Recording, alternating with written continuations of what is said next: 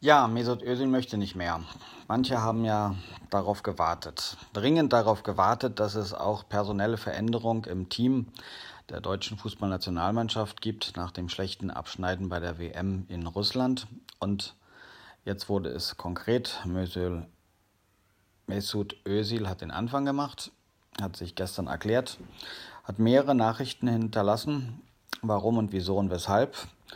Und es war kein stiller Abschied, es ist ein sehr lauter Abschied, es ist ein anklagender Abschied, wo auch das Wort Rassismus, Diffamierung und Bloßstellung eine Rolle spielte und wo er auch zum Ausdruck gebracht hat, dass er nicht genug Wertschätzung sich ähm, also erleben durfte, jetzt in den letzten Wochen, auch nach der WM und schon vor der WM. Ja, also Mesut Özil ist kein deutscher Fußballnationalspieler mehr. Nach der WM in Russland hat er seinen Abschied verkündet. Bei den nächsten Begegnungen, die jetzt im Rahmen des Nations Cup anstehen werden, wird er nicht mehr für Deutschland aufs Feld laufen. Seine Karriere geht in England weiter. Ähm, da läuft sein Vertrag. Es gibt Unruhe diese Tage noch. Ich vermute mal stark, die ersten ein, zwei, drei Tage wird es noch einiges geben. Man wird versuchen, es aufzuarbeiten, auch die Kritikpunkte noch mal ein Stück weit zu entlarven. An manchen Stellen hat er meiner persönlichen Meinung nach recht. Ähm, das, was da ein Stück weit raus zelebriert wurde, wurde überkandidelt. Im Vergleich dazu hat man andere Themen ähm, in den Hintergrund gesetzt, macht jetzt irgendwo nach der Sündenbock-Theorie ähm, oder Philosophie jetzt weiter und ja, ich vermute mal, nach Özil wird Kedira der Nächste sein, der auf diese Art und Weise angegriffen wird. Mal gucken, wann er denn nachziehen wird. Özil ist nicht mehr Fußballnationalspieler. Was bleibt? Es bleibt, dass wenn der aufgedreht hat, wenn er gute Spiele gezeigt hat, dass er wirklich absolute Weltklasse spielte. Das, was man ihm immer wieder vorgeworfen hat, dass er gegen die großen Gegner und gegen die Mannschaften, wo es dann doch drauf ankommt, besondere Leistung zu bringen, auch in den Vorbereitungen auf die Turnieren.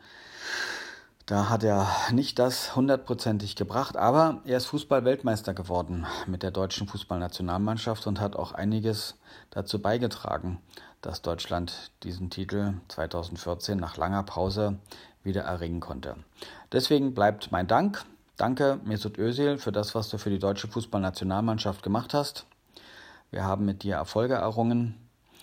Ob nun mit deinem Abschied auch auf diese Art und Weise das Multikulti-Projekt der Fußballnationalmannschaft gescheitert ist, weiß ich nicht.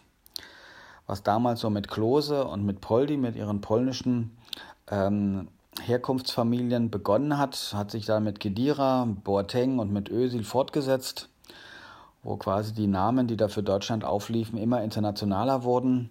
Leroy Sané ist jetzt vor der WM ähm, aussortiert worden.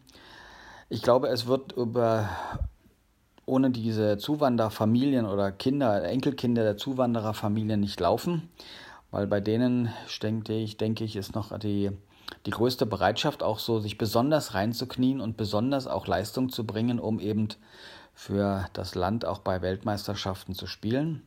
Schauen wir nur mal auf die französische Nationalmannschaft und die Zusammensetzung, dann merkt man, dass da auch vor allen Dingen Einwanderer weiterhin im Fußballsport ganz besonders weit oben sind und dann nach oben kommen. Ja, also das wird nicht möglich sein, dieses Experiment ganz abzubrechen, aber es wird schwerer werden. Und in den politischen schwierigen Zeiten hoffe ich, dass jetzt an diesem Tag nicht von der AfD und Co. nochmal irgendwelche saublöden Sprüche kommen, die wieder dann zu irgendeiner politischen Debatte führen.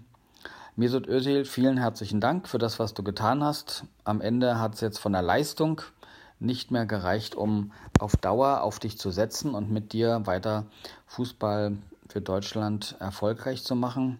Mal schauen, ob es mit neuen Leuten gelingt, ob Löw sich halten kann mit jüngeren ähm, oder ob er vielleicht dann doch irgendwann merkt, die alten Kräfte, die er nicht mehr zur Verfügung hat, fehlen ihm dann auch, um wieder Top-Leistung zu bringen und gegen die anderen Nationalmannschaften zu bestehen. So long, das war's. Vielen Dank für die Aufmerksamkeit. Am Mikrofon war Robert Langenbacher.